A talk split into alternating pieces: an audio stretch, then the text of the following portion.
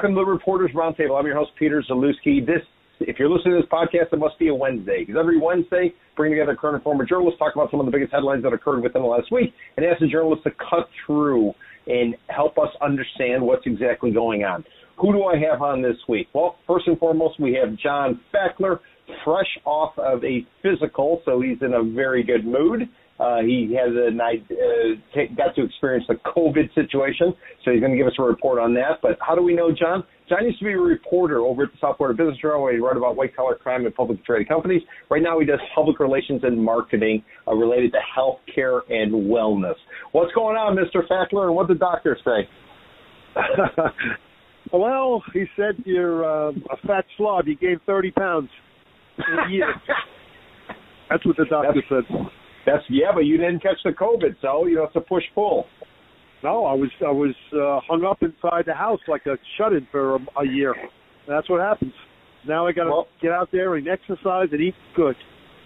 Well, well, John. The good news is um, we are now in summer, or uh, we're in the wet season. If you, depending yeah. how you look at it, that means if you yeah. go out there and you go walking or exercise, you're going to be able to sweat extra because the humidity yeah. level will be so high and the temperature will be in the 90s. So you got a lot yeah. to look forward to. Yeah, it's also going to be pitch and rain, so that's going to be wonderful. on a little bit of a lighter note, who else do we have on the podcast? We have John Gruss. John was a journalist for north of 25 years, primarily in the state of Florida, including a gig at the Tampa Tribune. For now, he runs his own publication and marketing firm called Gruss Communications. And he is very active. I doubt he gained 30 pounds during the pandemic. John, how's it going and how's your waistline? hey, hey, Peter. Well, for one thing, I don't go to the doctor because I don't want to hear this kind of bad news. Okay. I I saw you were diving again, John. I was looking on social media and I saw all these fantastic photographs. Uh, you took um, um, uh, uh, uh, a fish and coral and a variety of different things. What's the uh, what's the diving like now? Ah, it's fantastic. That's why we live here in Florida. This beautiful environment, uh, beautiful uh, reef, uh, full of life, and um, yeah, I, that's why I live here, and that's why a lot of us uh, live, work, and play here. Absolutely, absolutely. And then our rotating journalist this week is an editor and a reporter over at The Real Deal down here in Miami. She's been a journalist for north of eight years. That's Catherine Kallergis. How's it going, Catherine? I'm great. How are you doing?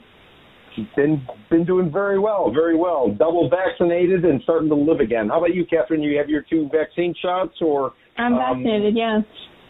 It's funny when you say double. I I think that you got like two different vaccines.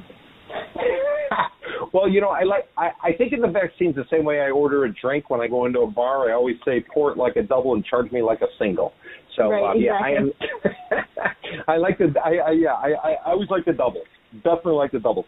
So um, what we're going to do for this podcast is um, we're going to look for straight talk in i.e. Uh, salty language, i.e. cursing. It is permissible. We're going to do a number of different segments. First segment is this introduction, and I'm also going to talk about the COVID numbers down here in Florida. We'll take a break. Then I'm going to bring up three stories that I handpicked and ask all the journalists to go ahead and review and give us their feedback on. We'll take a break. We're then going to get into another three stories. Then we'll get into the prediction segment. Well, that's called the journalist to make a prediction. And then finally, we'll wrap it up with the comments. And anybody out there who wants to send a comment, please send an email to inquiry at condovultures.com, I-N-Q-U-I-R-Y at condovultures.com. And we read those comments uh, during this Reporters Roundtable, which airs every Wednesday. So, guys, let's get into the COVID numbers. And I should say this week, uh, the Florida Governor, Ron DeSantis, is basically terminated any emergency order related to COVID. So he, um, I guess, has legislated or declared that the pandemic is over down here. So let me tell you what the numbers say.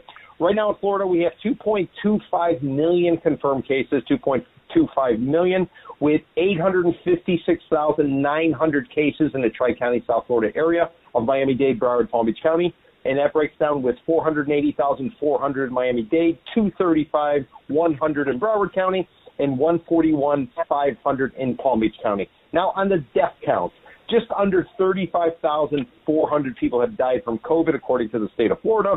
11,900 have been in South Florida, with 6,200 in Miami-Dade, 2,900 in Broward, and 2,800 in Palm Beach County. And finally, hospitalizations. 91,200 people have been ha- hospitalized due to COVID, with 30,400 in South Florida, breaking down with 13,500 in Miami-Dade, 10,100 in Broward, and 6,800 in Palm Beach County.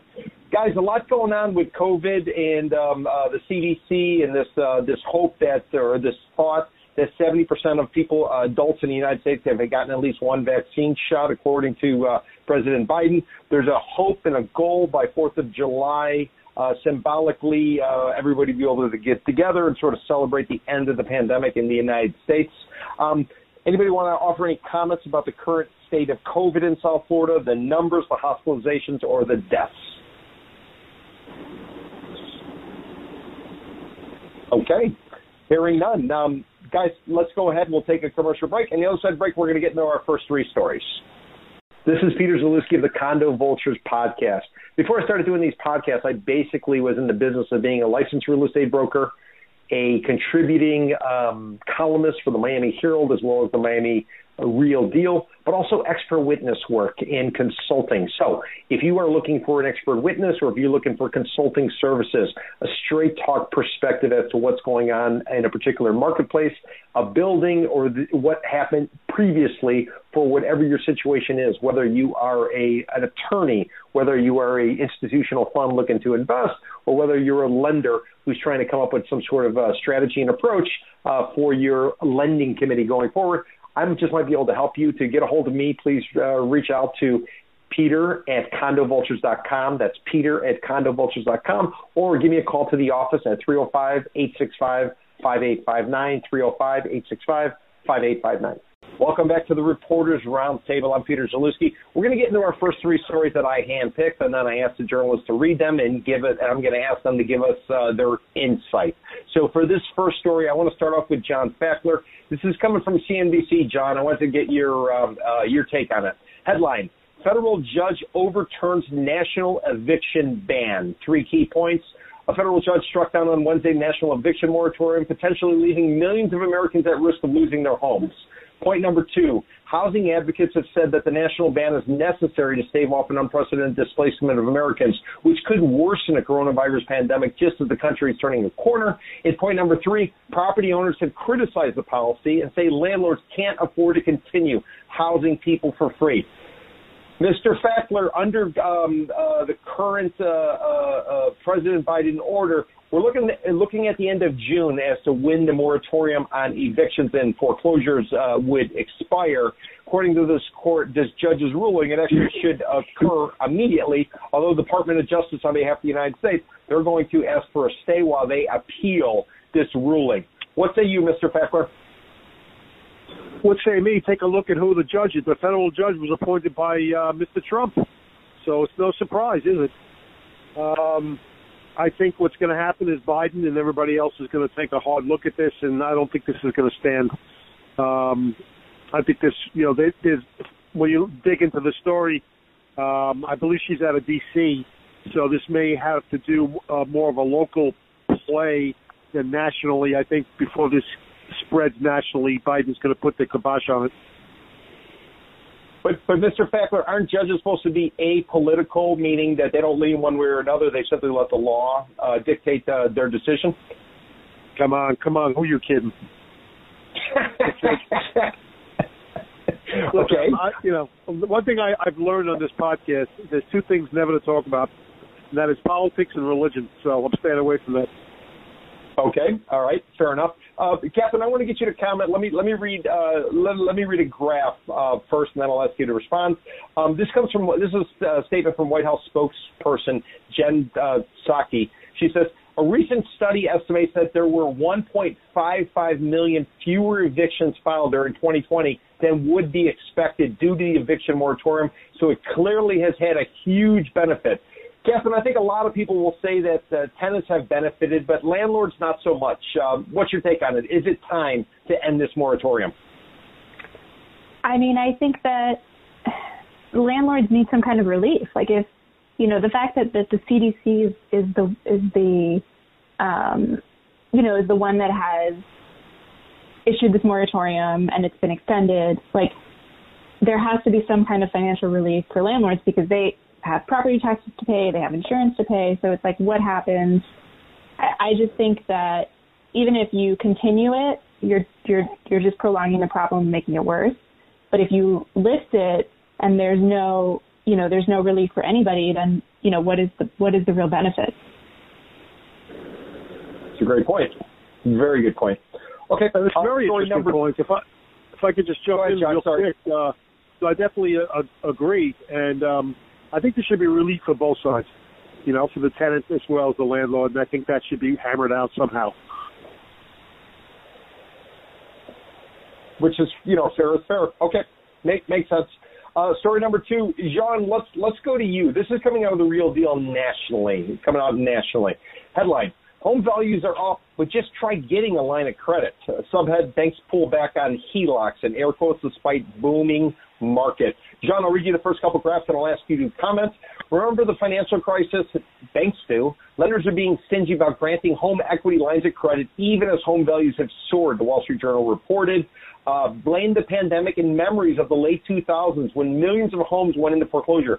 Citibank stopped accepting new applications for home equity lines of credit, or HELOCs, on March 3rd because of, in air quotes, market conditions, according to the Wall Street Journal. JP Morgan Chase and Wells Fargo halted HELOCs a year ago on the U.S. economy shutdown for COVID. Wells Fargo cited, air quotes, market risk and prudent balance sheet management. John, are the banks uh, being overly cautious? I thought the housing prices are going up. Why uh, is providing a HELOC such a risky uh, venture for a lender? Yeah, well, well, home prices are are going up because of market distortions, and this is this is not a normal market, and so it makes sense that banks would be cautious because I mean the the rate of home appreciation now is is um, is ridiculously high, and it's and it's climbing at a rate that's unsustainable, and the banks know this. And they you know they they remember the last downturn when home price appreciation you know skyrocketed and there were predictions that that you know this would continue forever and of course uh, we had the uh, housing bust. So they're they remember that. And um they're likely thinking like you know being cautious as bankers should be cautious in evaluating the risks that the housing market is overheating. And um it makes sense that they should be pulling back on on these kinds of loans. And i i have to add too that like you know from what i understand uh, appraisers are having a hard time keeping up with these rising home values and so you know how do you appraise a home when you know it's going up at a you know such a fast clip you know so it, it seems to me that that they're having some issues there as well. Got it. Got it. Got it. Mr. Fackler, let me let me read a graph and then I want you to comment.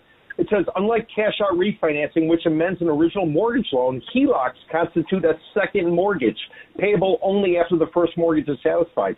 If enough equity is left over, lines of credit are also different from home equity loans, in which a single chunk of cash is borrowed against the home's value. Mr. Fackler, um, I remember 12 years ago or so, maybe 14 years ago, when the market was peaking and HELOCs were everywhere, and then all of a sudden uh, they got turned off. Uh, the spigot for HELOCs got, or, or home equity lines got shut down. And it was shortly thereafter that we ran into the housing crisis because once the financing disappeared, the people who were jammed up, they no longer had a way out to basically gain more oxygen so they could sort of keep the hustle running. Um, is it any different this time simply because there's so little inventory on the market? And uh, what, what would you say, based on your experience 12 to 14 years ago, uh, dealing with a rising real estate market as well as the availability of HELOCs that suddenly disappeared overnight? Well, without going into too much details about my personal life, um, I could I could tell you when I got my HELOC back in the day, it was I was a point over prime and um, it was very welcome at the time. Of course, when I got jammed up, it wasn't so welcome. Um, what I found interesting about this story is that, listen, banks are doing, you know, I agree with John, banks are doing what they should be doing. They're covering their ass. But I'm, I'm more curious after reading the story about how that, the fact that there's fewer HELOCs being given out, how that will affect the buyer as far as wanting to go ahead and buy you know, back in the day, it was, you know, let's let's get this thing going, and you know, there'll be a second, there'll be a HELOC, you know, we'll be able to cash out. If they're not giving those out now, what what's the incentive to buy? Don't you think that's going to curtail the motivation for buyers? I, I mean, that's well, just the first thing I thought about. And, and John, just just to clarify, and then and then maybe Jean could comment. Just to clarify, so what you're talking about is last time people would buy a place, the prices would appreciate, they would then yep. get a call from a lender saying, "Hey, you want a HELOC because your place has gone up so much, you have so much equity." So people would take out this second mortgage, i.e., HELOC. What would they do with it then? Well, they would go on a trip, uh, maybe a cruise. They'd put it in a swimming pool, or they would put the money down on a pre-construction condo, and they figured, "What the hell? They can only make more money if they throw more into the kitty." Um, is that what you're sort of referring to? Yeah, that's definitely a big part of it. Absolutely. So I don't see there any, you know, that's going to curtail investing real estate investments going forward. Um, but also just in general, I mean, as far as if I know that HELOC is not there, and I think a lot of people are unaware of this, a lot of people who are buying now, uh, if I'm a, a buyer and I'm looking to get in on the market, you know, if I know that there's not a HELOC out there, I'm going to say to myself, well, you know, I'm not too sure if this is a great move right now until the banks start to loosen up a little bit.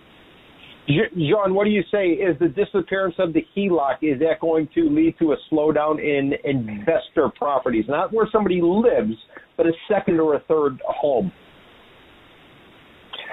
Well, it may it may slow renovations and, and, and things of that nature. I'm I'm more concerned about what the bankers really think. Um, mm-hmm. You know, this this is not a this is just not a good sign. You know, and um, I, I just feel I just feel like there's a sense of foreboding, and um, there. Uh, I, I mean, I don't know. I don't know what it is because it, you know, on the face of it, it would make sense that lenders um, would would issue more HELOCs in a time of rising values. I mean, this is after all, exactly. this is you know, if if the market is if the market was really healthy and and it was growing at a great steady pace and the economy was firing on all cylinders and everything, these guys would be making a bunch of HELOC loans. But the fact that they've like pulled back like is actually a little bit worrisome and um you know, uh, I don't know. I, I just get a sense that um, you know maybe all is not right with with what's going on. Um, so yeah, I I think that's part of it. great, great point. Yep. Great, great point, guys. And I would point out to the audience don't listen to what your realtor says. Don't listen to what the developer says. Don't listen to what's written. Watch what the banks do. If the banks turn off the spigot, the market has a way of slowing down dramatically. So that's based on my experience. So, uh, story number three, Captain, we're going to go to you. This is coming out of Miami today, which a long, long, long time ago I, I was a reporter for. When I first got to Miami, I worked for Miami Today way back in the early 90s. So um, here, here's what we got. Miami International Airport gives 63 retail tenants another break. And here we go, first couple graphs. A year old program uh, forgiving rent and other payments by shops, restaurants, luggage wrappers, and car rental companies in Miami at Miami International Airport will continue past mid 2021 as businesses remain far below pre-pandemic levels. Miami-Dade commissioners last week extended the program for a fourth time for 63 Miami International Airport tenants, one fewer than the previous, um, one fewer than they approved to still receive free uh, to uh, receive uh, rent waivers in December. If every company takes advantage through the program's new July 31 deadline, the airport will have forgiven another 22.5 million dollars, bringing the total amount waived at the airport to close to 130 million dollars of rent revenue. Catherine, I thought uh, Florida was the destination because the rest of the country shut down and everybody's coming to Florida what's happening? Are they driving, or is this some sort of uh, political spoils uh, program where those who have lobbied to get into Miami International Airport are basically getting a free ride? I think that I think that air travel is still low. Um, like if you talk to like um, owners of like airport hotels, um, just like you know in that area, like the the the number of people traveling is still low. I don't know what it what it has been like for the first quarter of this year. I I would imagine that there's some, but I don't think that that there's like anywhere near enough. Um, I also think it's kind of interesting that they have done that. This is now the fourth time that they're doing this. It's a, it's a lot of money, 130 million. Um, but the story says that they're self-funding it. Did you see that, or self-financing the? Yes. Um, yeah, which I mean, I wonder like if they're going to renegotiate eventually renegotiate like the terms of these leases, like change the the rates or I don't know, do something because like at what point when will air travel return? You know, will it be next year? I don't know.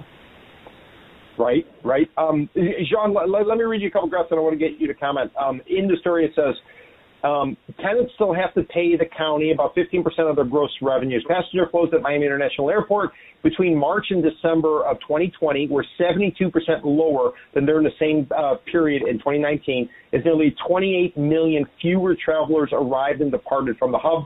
Gross revenues for non-airline tenants fell in proportion over the same period from 779 million to 227 million, a 72% dip.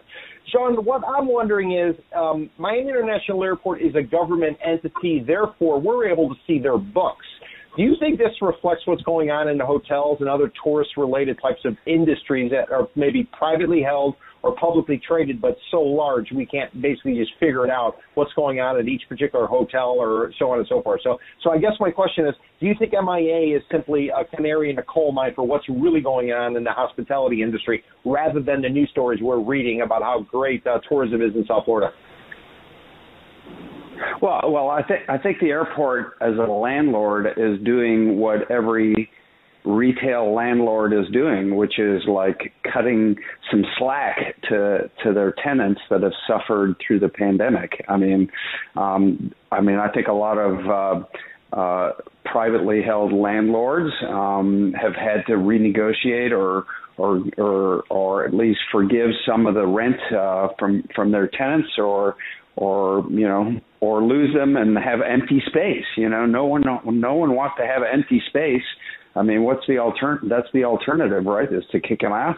Um, I, I don't think that's reasonable. Um, but on the other hand, I mean, you know, airport like uh, you know, air, airport concessions have been like a uh, you know a lucrative uh, plum, sometimes political plum for yeah. um, you know uh, pe- people who are well connected, and um, you know it's been easy money. I mean, like uh, you know, if you've ever consumed a sandwich at the airport, you can't get one for less less than fifteen twenty bucks. I mean, and it's a bad sandwich too. So. right? Yeah. So you know, the airport the airport's been easy money, you know, for these people. So it's kind of hard to feel sorry for them, but at the same time, you know, the airport's having to do what every retail landlord has had to do, which is cut the tenants some slack or face an empty storefront. And, you know, I, I think there will be a travel rebound. I mean, it's happening on the leisure front. Um, there's, there's, you know, the corporate travel business has been real slow to recover, but, you know, once once we get more vaccines, uh, more shots in arms, I think like already the traffic through the airport, I think, has been growing steadily, and so you know we'll see a return to that. And you know the airport's going to have to figure out how to claw back some of that lost money. But yeah, uh, it's it's it's an indicator of the retail scene and uh, perhaps you know changing retail landscape. Great point. Great point. Um, okay, guys, so, uh, we'll go ahead. We'll take a commercial break. On the other side of the break, we're going to talk about a proposed tax hike that could impact real estate bigly, as our former president Donald Trump used to say. We're also going to talk about a mansion that at one time LeBron James owned. He sold it, and now the person who bought it from him sold it for less than he originally paid. And we're also going to talk about uh, downtown Miami. They're at it again. They're going to try to change Flagler Street, and that will be the cure to bring everybody back to downtown Miami. So we'll get into those three stories soon on the other side of the break. This is Peter Zalewski of the Condo Vultures podcast. Back in 1995, I got my real estate license, but I didn't practice for a number of years simply because I was writing about real estate as a journalist. 2006, I broke out and I launched a company called Condo Vultures. The idea was to try to use information, uh, data, and know-how to try to get the best deals on behalf of buyers. So if you are a buyer and you're looking for a deal, you're looking to try to understand the condo market in the Tri-County, South Florida area, myself or my team are here to help you. To get a hold of us, please call us at 305-865-5859, 305-865-5859, or visit our website, condovulturesrealty.com.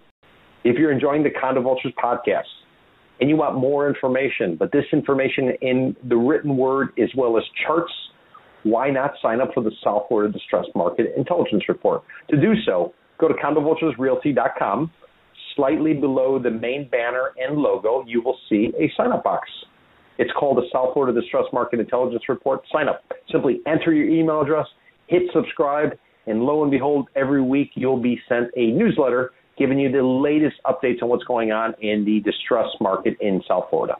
Welcome back to the Reporters Roundtable. I'm Peter Zalewski. Now we're going to talk about our next three stories. I want to start off with John on this one. John, this is coming from Market Watch. The headline Biden's proposed tax hikes could be, a, in air quotes, a double edged sword for real estate. What homeowners and investors need to know. Subhead Two of Biden's proposed tax changes could cause Americans to see reduced returns on certain property sales. And first couple graphs, uh, Jean, as a follow-up to his $2.3 trillion infrastructure pra- package, President Joe Biden has rolled out a $1.8 trillion plan to address other priorities, including education and child care. To pay for the plan, the White House has proposed increasing taxes on wealthy Americans, describing its tax reform package as one that rewards work, not wealth. And um, there, the, continuing on, the focus on wealthier Americans means that households will not be directly affected by the proposed changes. Some have speculated that this will hit middle class home sellers who sell home in an expensive market and have more than a million dollars of capital gains from real estate, but this is very rare, said Taylor Marr, a senior economist at real estate brokerage Redfin. Even in markets where home prices are over a million dollars, most of that is still serviced by debt, not all by equity. John, um, help us understand what exactly will this law do and how is it going to impact real estate? At least your reading of it. And obviously, it's not yet law, it's proposed, and everything is up for negotiation until the final signature is cast. Yeah, well, the huge, huge deal is the elimination of the 1031 exchange. Uh, and that is a huge deal for commercial real estate. Um, so under the 1031 exchange, you can um, let's say you're you own a warehouse uh, in Ohio and you want to move your business to Florida or you want to move to Florida, you sell your warehouse in Ohio and you buy a similar warehouse in Florida, you can defer the capital gains on the sale of the property in Ohio. So um, you're and then when, if you if you pass away or die, then uh, your heirs get a step up in basis and you know you never you never end up paying taxes on on on the on the exchange so um, this is a huge deal for commercial real estate because in Florida um, there are tons of 1031 exchange deals um, because we get a lot of p- transplants from up north. They move their business down here and they get to defer capital gains taxes. And the elimination of that would really impact commercial real estate investment sales in Florida. And that that is really the biggest um, impact on on uh, real estate from this proposal, uh, this Biden proposal. So, I, you know, you need to really keep your eye on that. Um, it's going to really affect if it, if it does pass. It's going to have a serious implications on Florida commercial real estate. Um, and I think I don't think like we can we can appreciate the amount of business that's done with these 1031 exchanges. There are there are companies here and consultants that's all they do 1031 exchanges. That's what they specialize in, and um, you know it's um, it's a it's a huge business in Florida, and um, it could really really impact the states.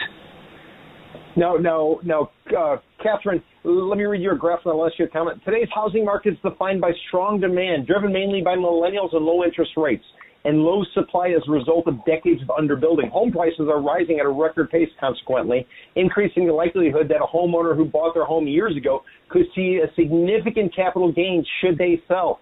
Catherine, are we going to lock people in their homes because of tax uh, liability could be so great under a proposed tax hike that people simply can't afford to sell uh, because the taxes will simply be so grand due to the run up in prices that we've experienced uh, during the pandemic?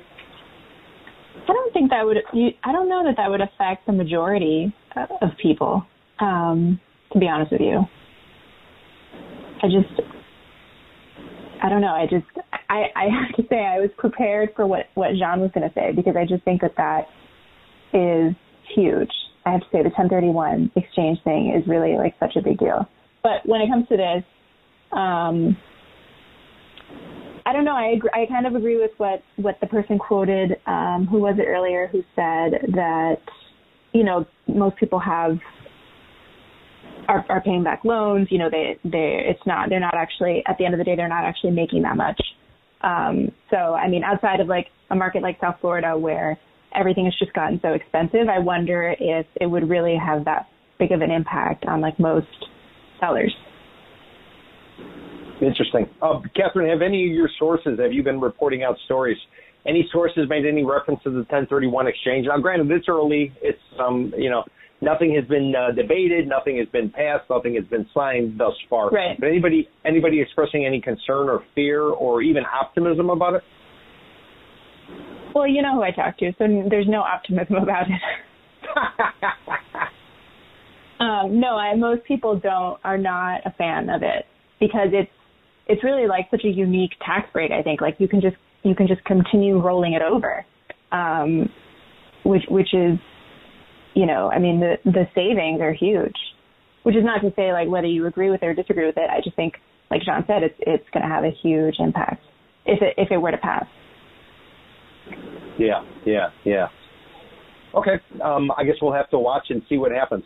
Uh, story number five, we're going to go to Catherine because she wrote it. It appeared in the Real Deal. Here's the headline: Former Coconut Grove mansion of LeBron James, who is a uh, thing you don't know. He's an all-star uh, basketball player with the Los Angeles Lakers, and he spent a stint down here in Miami where we won two championships. Uh, went four times. Should have won three, but we only won two. Um, that's for another conversation. Uh, so former Coconut Grove mansion of LeBron James sells for $13 million. iAero Airways President Jeff Connery purchased the waterfront home. Here we go, Catherine. I'm going to read the first couple graphs, and then you can provide any kind of feedback. Feedback. LeBron James' former Miami mansion has a new owner. Timo Kipp. Uh, Timo Kipp sold the waterfront Coconut Grove home at 3590 Crystal View Court to Jeff Connery, president of charter airline iAero Airways, for $12.8 million. Kipp and his now ex-wife, Natalia, paid 13.4 million for the six-bedroom home with 13,930 square feet in 2015. Catherine, what can you tell us about a gentleman who paid 13.4 in 2015? The market is on fire, and he let it go for 12.8. Was this a distressed sell because of a divorce, or was this a distressed sell because simply there's no buyers for this type of product? What what what can you tell us? Not asking you to comment, but just anything you can fill in, and then I'll ask Mr. Fackler to provide his uh, um, uh, critical eye opinion about it. I I think that maybe maybe he overpaid, or maybe like you said. I mean, he did go through a divorce. I, I have been looking through the the filings. I don't know if everything was blocked off, so I don't know if it was you know a distressed deal. Um, but 2015, I feel like values were high, right? Yep. So he may have he may have overpaid. At least it, is interesting because LeBron James paid I think nine million. So Correct. he was kind of he was kind of in line. It seems like. Yep, yep, yep. Um, Mr. Fackler, this property is located in Coconut Grove. It's directly on the water. Um, it's at the end of the street. Uh, there is no, it's not gated though. It's not a gated community. So basically, when I go walking through Coconut Grove, I wander down there. Sometimes I take a look at it, uh, that type of thing, or I pointed out to some of the people who are maybe visiting. This is where LeBron. Yeah, I've seen it. Yeah, yeah, yeah, exactly. You you you've even seen it. Um, yeah. What, what do you make of that? This guy dumps it for less money than what he paid back in 2015. I thought we're in a uh, a, a, a run up in the housing market where there's not enough supply. How the hell could he sell this for a thing for a loss? Well, first off, you know this seems to be part of a trend. We've talked about this in previous podcasts where you know a lot of the celebrity buyers uh, have sold for loss. This is just another one. I mean, I can you know I can't name them right now, but if we go back to the podcast, there's about at least three or four of them where that's happened. Um, now, like I said, I did see the property, and you know, from the street, it didn't impress me too much. It was at the end of the street, nice, um, and I'm sure it's a beautiful property once you go in the gate. But you know, it was like, I mean, you could throw a, a baseball across the street, and you know, you're hitting, you could break the win- your neighbor's window. I mean, I just, I, I just remember not being impressed by it at the time. So, you know, that being said, um, I don't know. I mean, I, I, I think it's a a trend. I mean, I think we're going to start seeing that these properties, maybe ten, I don't know if you, where you would cut it off at 10 million plus, uh, are just um, going to take a loss because of the uh, the current market. Um, so, and what was the other part of your question? No, no, no. I think I think you I think you answered it. All right, John. We're we're going to stick with you for story number six. This is coming out of the Miami Herald. Let me just sort of preface this by saying Flagler Street is the grand avenue, if you will, of Miami. Uh, Flagler and Miami were basically the main intersection. That's the meridian where all addresses are basically determined from in the city of Miami and effectively Dade County. So Flagler has always been like the address. Well, at one time it had been the address. In recent years, uh, you know, 30 plus years, it's basically just been run down, beat up. It closes down at five o'clock. There's been some initiatives to try to put some money into attracting new tenants. An investor has come in and bought quite a bit of the storefronts and the office buildings in and around there. So that's sort of the, um, you know, that's that's a little bit background before I get into the story, John. And now I'm going to ask you to comment. So here we go, Miami Herald. After years in a false start the makeover of downtown Miami's Main Street has begun. A long-stalled $27 million makeover of Flagler Street finally kicked off this week, marking the first stage of an estimated two and a half years of construction intended to eventually attract businesses, locals, and tourists to the struggling center of downtown Miami. Contractors hired to completely rebuild the historic downtown street from Biscayne Boulevard to the Miami-Dade County Courthouse, closed off the easternmost two blocks in recent days. The new streetscape, which includes replacing aged utility lines, upgrading uh, drainage, topping underground improvements with a sleek, curbless street covered in concrete pavers is designed to encourage street festivals. John, what, what, what do you make of this attempt to try to work on the uh, the streetscape, and will that yeah. bring additional people to downtown Miami? And what do you make of the fact that many of these businesses are either closed or struggling, and now they got two and a half years of construction, pounding, dust, pigeons. Uh, what say you, Mr. Fackler?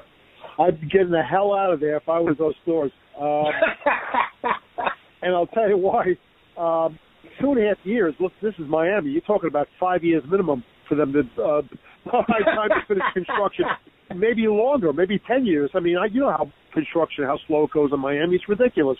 I mean, the work they were doing on Flagler over here by me lasted almost ten years. So yep. yeah, I that that's a uh, you know wishful thinking. I also don't know if this is even going to get off the ground. How many times did they they started this uh, project in the past? This has been, you know, a, pro- a project uh, long in the making, many years ago, um, and so now once again they're doing it again. And you're right. I mean, you know, with with COVID and everything else, the businesses are struggling. Now they got to put up with, like I said, probably five years of construction. Um, it's going to put these uh, these uh, retail establishments out of business if they don't get the hell out of Dodge first. Uh, Jean, I'll read you something that I want you to comment. In the article, it says plans to redo Flagler have been discussed for a decade. After poorly executed 2004 makeover failed to revive the street, another streetscape plan failed in 2017 after business owners complained that the previous contractor, FH Paschen, understaffed the job and worked too slowly. The city fired the firm. Those with a stake in Flagler Street success hope this time will be different as the new contractor begins work on a streetscape designed uh, and paid for by prominent landowner Moishe Mana and drawn up by Zyscovich Architects. A mix of taxes from the city and county, parking fees, and bond dollars are funding the construction. Property owners are also taxing themselves to help pay for the project. Sean, from a business perspective, um, what do you make of this? Yeah, well, I mean, you have to look at the track record of these kinds of urban, you know, infrastructure investments in other cities around the state to see, like, you know, how well they've worked. I mean, you know, they they've really had a mixed. Um, you know mixed results. I mean, uh, you know, there there are parts of Tampa, for example, and St. Petersburg. Uh, some some areas have have like uh, rebounded and have had some revitalization, while other, you know, downtown revivals sort of fell flat. And and you have to look at like what made them successful and what didn't make them successful. And I mean, it's a really a mixed track record. And I think just you know doing a streetscape is not is not you know in and of itself um, gonna gonna revitalize the area. I mean, the the you know the fact of the matter is is that developments downtown and I you know I like downtown but I mean the fact of the matter is is that development has bypassed downtown. It's crossed the bridge into Brickell and that's that's that's the hot area now. And I I just think like you know um, developers have bypassed um, have bypassed downtown, and I'm not quite sure that like you know two and a half years of streetscaping improvements is going to you know, all of a sudden bring everybody back. And for those that are there now, boy, I, I I'm like John. I feel sorry for you guys. I mean, this is just a it's going to be like a war zone down there. So, uh, yeah, it's uh, it's going to be very painful. And um, yeah, may, maybe someone can make money in a few years. I I have no idea, but it's going to be tough.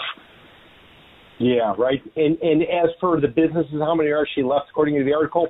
Out of the 134 businesses that fronted Flagler Street pre-pandemic, 72 have closed. Only 62 remain open. Kind of makes you wonder why not take the the streetscape money and give it to these existing businesses to stay afloat. So, but um, that's my point. Okay, guys, we'll take a commercial break. On the other side of the break, we're going to get into the prediction phase.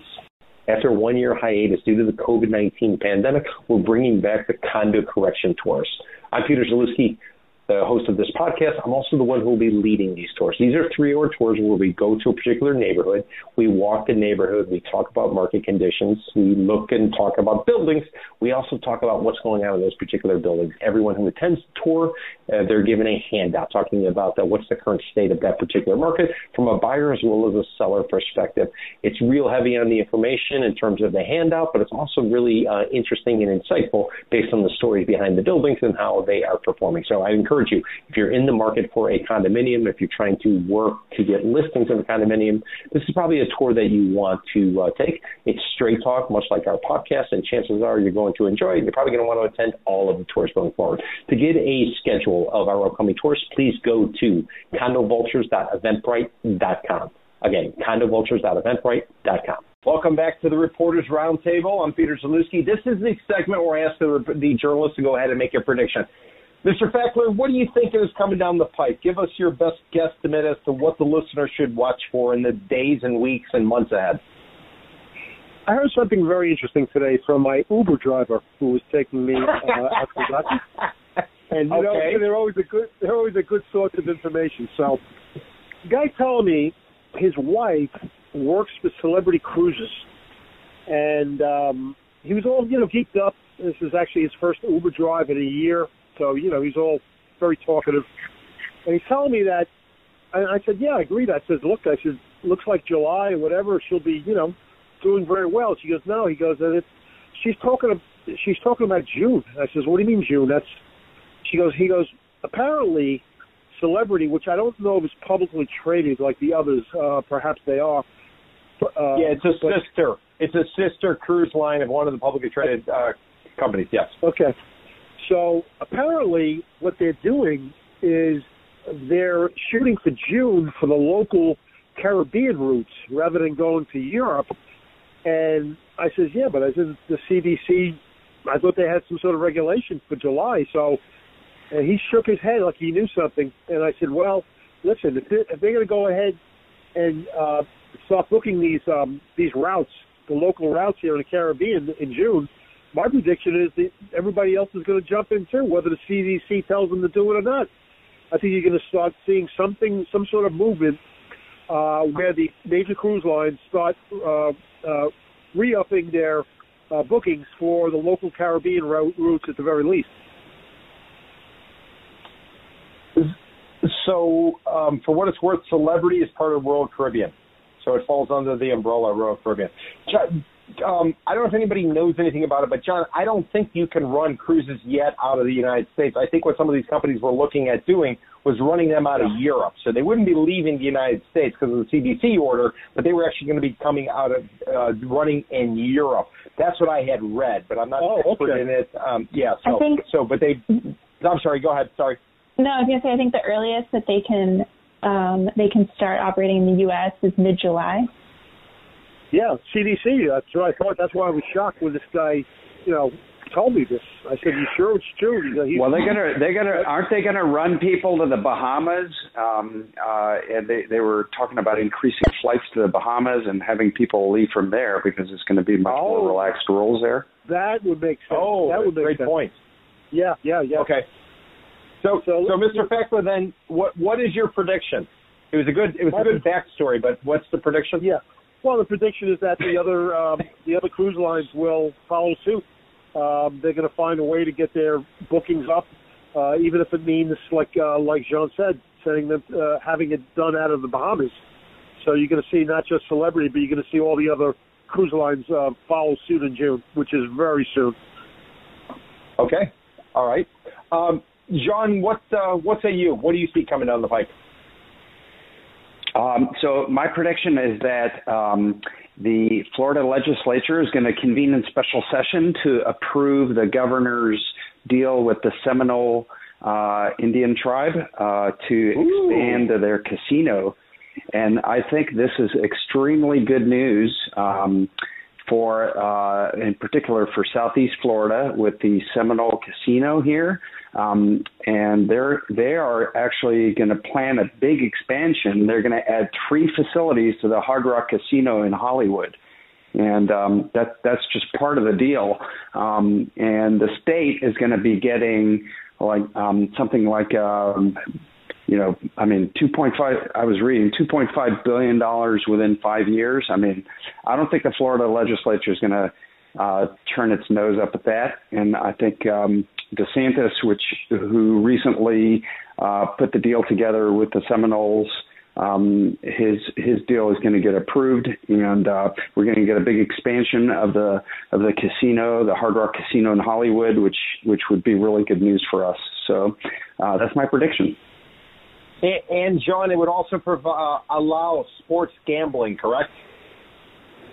That's right. So it's going to expand. Uh, they're going to be able to offer more more bet more betting options. So I mean, you know, I think I think the um, the opposition to gambling in Florida is slowly crumbling away. I mean, uh, we we do have a lot, still have a, a Republican-dominated legislature in Tallahassee, but I think I think the money is going to be, um, you know, is going to be is going to be too much of a temptation, especially with sort of the um, the budgets uh, impacted by COVID, and I, I, I think the deal is going to get done. Interesting, interesting. Okay, um, Catherine, what what what about you? What uh, what's your prediction? Um, I think that we're in a little bit of a restaurant bubble. Um, I'm just hearing about a lot of like more like New York restaurant groups expanding down here, um, high price deals, a lot of like you know money being thrown around, and I just feel like you know at some point something's got to give. So, so Catherine, you're saying these New York or these out of town restaurateurs are coming here they're setting up shop um, at such a, uh, a what at such a level that there's simply going to be too many of them, or yeah, yeah, and I think the prices are getting they're like the rents are getting too high. Um, I just wonder if it's if it's sustainable, if it's you know if it's going to last. Huh. Oh well, that's especially going into the summer, you know. Yeah, yeah, exactly. Well, that, that's going to be interesting to watch. I think we talked about it on, on a previous podcast A friend of mine went to a New York um, style restaurant that opened up south of Fifth. Ordered an, uh, I was on a date, ordered an eggplant parmesan, no, a chicken parmesan, which I think it cost him like sixty-three dollars. So he would tell you that some of these prices are a little bit too high because they got to cover their high rent rates. So I've uh, heard that that's a big chicken parmesan, though. Okay, well, yeah. This makes me hungry. hey, Exactly. You need to go on a walk. You shouldn't be thinking about the food. You said you're on a diet. I know. So I gotta stop eating. All right, for for my um, my prediction, and let me preface it by uh, just reading a couple graphs out of a story out of CNBC. Jamie Dimon, fed up with Zoom calls and remote work, says commuting to offices will make a comeback. So while Jamie Dimon is fine with greater flexibility allowed for employees working from home part time, that's no substitute for being at the office. The J.P. Morgan chief said, in quotes, "I'm all I'm I'm about to cancel all my Zoom meetings." Dimon said, "I'm done with it." Dimon also said clients told him in cases where J.P. Morgan lost business to rivals, it was because bankers from other guys visited and ours didn't. Well, that's a lesson learned. What's my prediction? My prediction is this uh, feel good feeling of working from home and flexibility. I have a feeling as we get back into some sort of normalcy, you're going to see people like Jamie Dimon uh, force their employees to come back in the office. And unless you work for a tech company, chances are you're going to be having to schlep into the office and you're going to have to deal with the increasingly bad traffic as we go forward, which could be good news for downtown Miami and Flagler Street renovation, which will take two and a half years because otherwise there would definitely be nobody to go in any of those uh, few remaining restaurants and shops that are still standing in downtown Miami. So with that, uh, we'll take a commercial break. Now we're going to get into the comments. This is Peter Zalewski of the Condo Vultures podcast. I hope you're enjoying the podcast. And I wanted to alert you that if you have a property that you're looking to sell in the Tri County, South Florida area, I would encourage you to reach out to Jenny Hortas, a licensed real estate broker with CVRRealty.com. She's my partner. She's been in the business for uh, north of 15 years. More importantly, she knows the market. She knows how to get a deal done. And she also realizes that it's more important to get a price that you can accept and sell the property rather than to hold firm on some price that's never going to be achieved and ultimately languish on the market. So if you're looking to do, do a deal that you want a skilled expert who can help you sell a property, reach out to Jenny Hortas at 305 865 5859 305 865 5859 or visit her website, cvrrealty.com. If you're listening to this podcast, think about who else is. If you want to reach that crowd, which tends to be investors, buyers, developers, lenders, why not advertise on the Condo Vultures podcast? To do so, give us a call at the office, 305 865 5859, 305 865 5859, or send an email to inquiry at condovultures.com.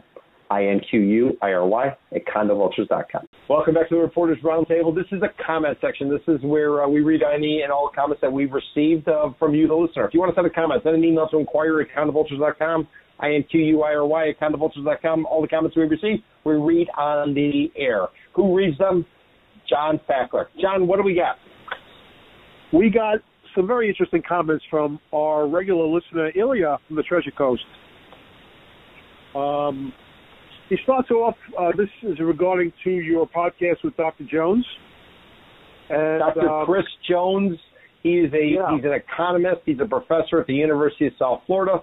I had a conversation with him about the future of retail space in the state of Florida as well as the country. Uh, the podcast went on for a while, so I broke it up into two parts. The first part ran on uh, last Friday. The second part will run this Friday. And if you were asking about dates, first podcast ran um, on the 30th of April. The second one will run on the 7th of May.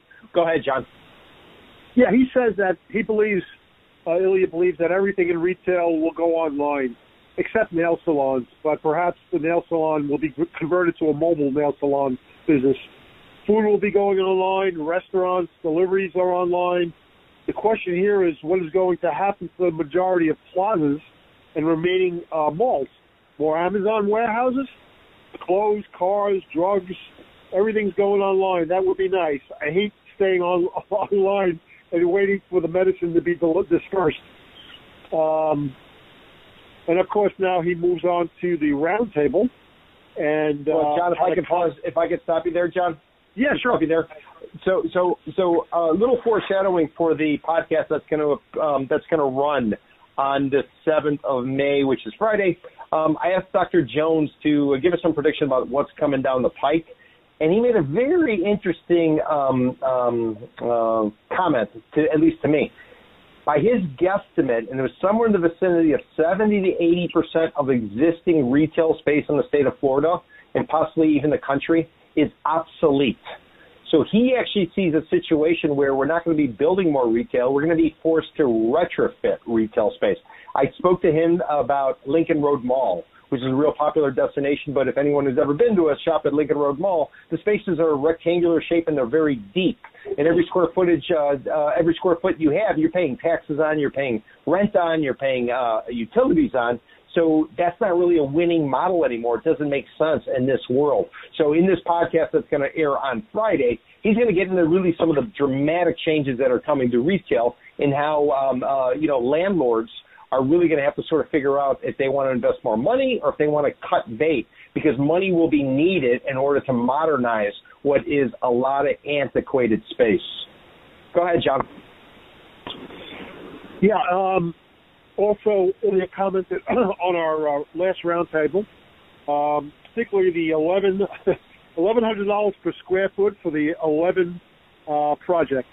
So uh, that's you know I was expecting a comment to come from that uh, interesting story. Um, asked, "Do we know what's included? Maybe everything is covered in gold or platinum. Who are the buyers?" Who with the buyers, there is no good proof since nothing is built yet. Where and how did they advertise? Lovely. Um, he's suggesting that maybe a zero down requirement for a deposit. Sure, he'll sign the contract. and Peter, maybe you can revisit well, that story a little bit. Well, it just so happens we have the person who wrote the piece um, ah. that we discussed last week on here, and that's Catherine. Catherine, without commenting, but can you provide us any feedback into those 340 units or so that sold in 60 days at an average blended rate of $1,100 a square foot in a market where the average resale price is two, 385 a foot? Anything you can tell us without commenting? Any insight you can share? It's, from what I was told, it's a 10% non-refundable deposit. So, you know, I don't know. wow. I wasn't. I wasn't. I wasn't able to you know. see the the contract. Yeah. Yeah. Understood. Understood. Okay. Uh, Jean, you want to make any comment about that? Um... Well, I think I think in Ilya's comment, there's something about having obtained a construction loan yet, and and and you know that that that might might be revealing in in a way. Yeah, good point. I agree. Great point. And uh, Ilya what else has he say, last, Mr. Fackler? Ilya has just one last comment regarding the predictions from last week, and uh, this has to do with as Jean was talking about the insurance mess, and Ilya says, um, "How will it be fixed?" He thinks there's a possibility the federal, state, based insurance, which I thought was intriguing. Is it possible the government might government may step in? Well, the government the government has stepped in. I mean, the state government with Citizens Insurance, and I mean that's kind of the insurer of last resort, and they're gonna they're gonna raise they're gonna have to raise rates. Um, and and and you know if if there's a hurricane, I mean everybody's going to be assessed. Uh, citizens are not, you know. So I mean that it's just the legislature did did do some fixes, um, particularly on the litigation side. But I mean, look, it's it's uh, it's a patchwork of, of fixes, and you know this is the this is the story that never ends. You know, we we I mean I don't know. As a reporter, I wrote about Florida's um, uh, property insurance market for like maybe 25 years. I mean, uh, you know, and it's never been fixed, and I don't think it'll ever be fixed. And you know, it's just a function of the fact that we're in a uh, hurricane zone, a disaster zone, a flood zone. Uh, and and the fact of the matter is is that to keep the real estate machine going, you got to have affordable homeowner home home insurance. I mean, and so yeah, there's going to be a state component to it, and until somebody decides they've had enough. That's a great point. That's a great point. Okay, so with that, um, Catherine, do you want to make a final comment before we uh, shut down this podcast? No, I'm all set. Okay, that's Catherine Kallergis. She's an editor and a reporter over at the Real Deal Miami, breaking a lot of headlines. She's the one who wrote the piece about the uh, 11 condominium and hotel and the pre-sale success they claim to have had. So uh, I want to thank Catherine. Also, too, Jean Gruss. Jean, do you have a final statement on the way out. I do. You know, um, I, I wanted to comment on your remark that people may be starting to come back to the office. Um, but uh, you know, I've been I've been driving I-95 uh, in the last couple of weeks, and boy, I mean, the traffic is uh, starting to really pick up, and um, you know, you really got to pick your times uh, to travel I-95 now because it's jammed up. So people are either going back to the office or they're out and about, and uh, I mean, it's it's it seems like it feels like um, you know, back at the good old days when you used to sit in traffic for hours, which is just a night nightmare road, you know. And we've had it good during COVID because we've had the road to ourselves. Nobody's nobody's been commuting, but now people are commuting again, and boy, it's pretty stressful, I must say. That's for sure. And that's Jean Gruss. He was a journalist for 25 years, mostly in the state of Florida, including a gig at the Tampa Tribune. Right now, he runs a public relations and marketing firm called Gruss Communication. Mr. Fackler, do you have any final comments you'd like to make? Yeah, I just I just like to uh, definitely agree with John. I was out on 95 today. Um, wasn't even rush hour, and it was jam packed. I could not believe what I was seeing. So, you know, I mean, so much for um, virtual uh, living here. I don't know what's going on or why so many uh, cars are out there right now, but it's uh, uh, it's gridlock again. Uh, Mr. Fackler, just curious, um, can you compare and contrast your Uber price today, maybe one t- uh, versus one time when you went to the doctor during the pandemic? Very good uh, question. Um, once again, I got I got jammed up today. Uh, it cost me all all all in round trip. It cost me forty bucks back in the day. Okay. Um, back in the day, I could probably you know maybe two thirds of that price. So you know the, the prices are uh, for Uber are have been extremely high. Um, and I think that's because they've had fewer drivers, so you're really fighting for you know fewer drivers out there, and that's that's why they're jamming up the prices. I think that's going to come down now that the drivers are coming back online. So I think the prices you probably start seeing them uh, come down. But boy, I've been getting jammed up lately. So, so Mr. Fackler, you paid forty bucks where previously you would pay you would have paid thirty bucks for that round trip. Yes, tops. Yeah. Got it. Got it. Got it. Okay. And uh, that's John Fackler. Right now, he does public relations in uh, marketing and consulting related to health and wellness. He used to be a journalist uh, at the South Florida Business Journal where he wrote about white collar crime and publicly traded companies uh, based in South Florida. And I'm Peter Zalewski. I want to remind you if you're not yet a subscriber to the podcast, please go ahead and do so wherever you listen to your podcast. If you like what we're doing, leave us a comment and a rating. The more comments and ratings we receive, the more likely we are to spread our message and move towards accomplishing our mission, which is bringing straight talk to an overhyped real estate market. And then finally, if you have a comment about anything we've said, send an email to inquiry at condovultures.com, I-N-Q-U-I-R-Y at condovultures.com. Until next time, get inoculated. Let's get back to some sort of normalcy so we can catch up uh, soon in person. Take care. Ciao, ciao.